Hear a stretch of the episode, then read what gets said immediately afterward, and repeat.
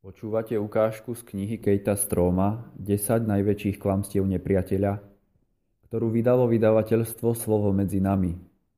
Knihu môžete objednať v našom e-shope www.slovomedzinami.sk Boj so lžami Pane Bože môj, k Tebe som volal a Ty si ma uzdravil. Každá cesta má začiatok, aj cesta uzdravovania – tá tvoja sa nezačala tým, že si vzal do ruky túto knihu. Pán v tvojom vnútri pracoval už dávno predtým, pričom ťa posilňoval a pripravoval ťa na tento okamih. Teraz, keď robíš ďalší krok, naber odvahu vo vedomí, že Boh pravdy, ten, ktorý ťa stvoril pre slobodu, toto dielo v tvojom vnútri aj dokončí, ak zostaneš na tejto ceste spolu s ním. Bol som svetkom toho, ako sa to udialo v mojom vlastnom živote. Z môjho životopisu na internete by ste sa to nedozvedeli, no narodil som sa tak, ako by som bol po amputácii ruky pod lakťom.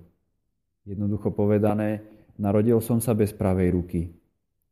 Napriek tomu, že som vyrastal v lásky plnej rodine a mal som veľmi pozorných rodičov, ktorí mi boli veľkou oporou, v dôsledku niektorých slov a skutkov iných ľudí som počas svojho dospievania Začal veriť viacerým vážnym lžiam o sebe.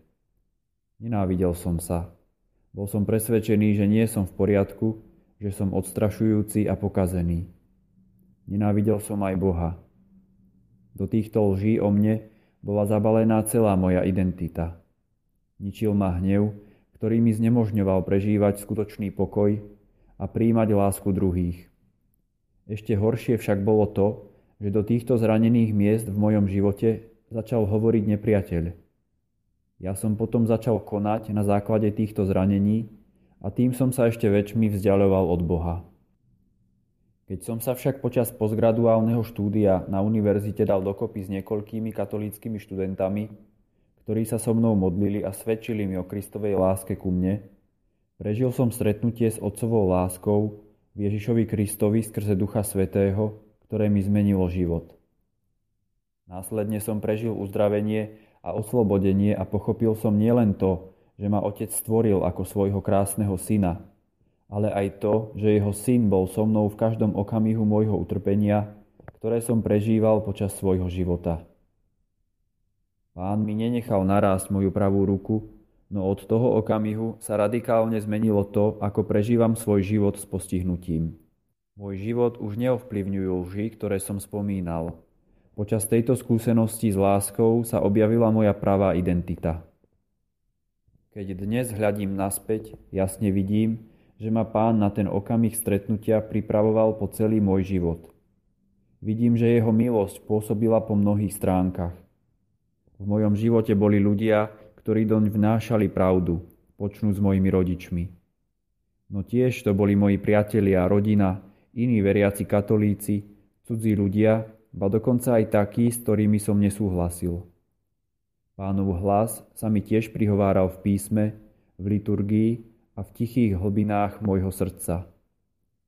Ten jeden konkrétny okamih uzdravenia bol len jednou z mnohých udalostí v dlhých dejinách súcitného a láskyplného plánu Boha so mnou, vyvrcholením jeho trpezlivej a spásonosnej moci v mojom živote, ako aj počiatkom ďalšieho štádia v tomto pokračujúcom dobrodružstve vedúcom do väčšnosti. Urobiť ďalší krok na našej ceste uzdravenia znamená počúvať, čo nám Pán zjavuje a dávať pozor, kam nás vedie. Preto je dôležité prosiť Pána, aby svojim svetlom ožiaril lži, ktoré sú hlboko v našom vnútri a ktoré možno obalujú naše zranenia. V našej kultúre ktorá sa za každú cenu snaží vyhnúť nepohodliu, sa nám môže zdať nelogické vydať sa do hĺbky svojich rán. Rytmus veľkonočného tajomstva nám však zjavuje, že k väčšnému životu a k slobode vedie cesta kríža.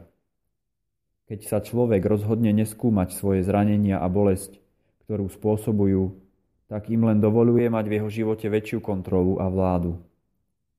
Túto skutočnosť zdôrazňuje Bob Schutz vo svojej knihe buď uzdravený, príručka, ako sa možno vo svojom živote stretnúť s Ježišovou mocnou láskou.